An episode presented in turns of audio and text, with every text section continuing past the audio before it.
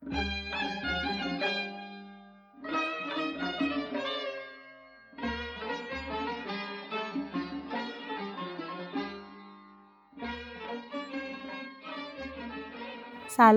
حکایت 28 گلستان رو با هم می‌خونیم. کشتیگیری در فن کشتیگیری قهرمان قهرمانان بود.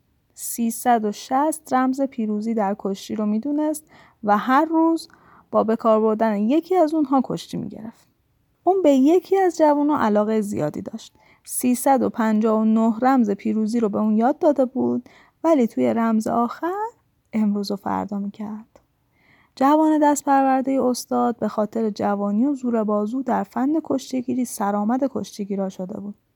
حتی یه روز در حضور پادشاه ادعا کرد من از استادم هم. برتری استاد بر من از روی بزرگی و حق تربیتیه که به من داره وگرنه از نظر نیرو از اون کمتر نیستم در فن کشتی هم باش برابرم. این سخن باعث شد پادشاه به فکر فرو بره. گفتش حالا که اینطوره شما باید توی میدون بیای با استادت کشتی بگیری. همه دولتیان و شخصیت ها و مردم شهر رو حاضر کردن تا شاگرد استادش کشتی بگیرن. شاگرد مثل یه فیل مست افتاد رو سر استاد و آسیب سختی بهش وارد کرد. استاد دید اون از نظر نیرو خیلی بهش برتره.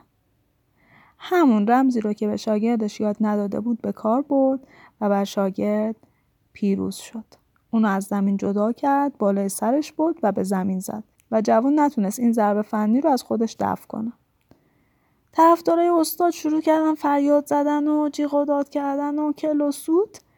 شاه دستور داد جایزه کلانی هم به استاد بدن و شاگرد رو خیلی سرزنش کرد. چرا با استاد ادعای رقابت کردی؟ تو که نمی‌تونستی از عهده اون بر بیای. شاگرد گفت ای شاه استاد در میدان کشتی به خاطر زورمندی بر من چیره نشد. او با زور علم بر من غالب شد نه با زور تن. پادشاه گفت به خاطر همینه که هوشمندای زیرک گفتن دوست رو اونقدر قدرت نده که اگه دشمنی خواست بکنه بتونه. حکایت اون استادی که از شاگرد دست پروردش بیمهری دیده بود چنیدی؟ به شاگردش میگه یا وفا خود نبود در عالم یا مگر کس در این زمانه نکرد کس نیاموخت علم تیر از من که مرا عاقبت نشانه نکرد تا حکایت بعدی. خدا نگهدار.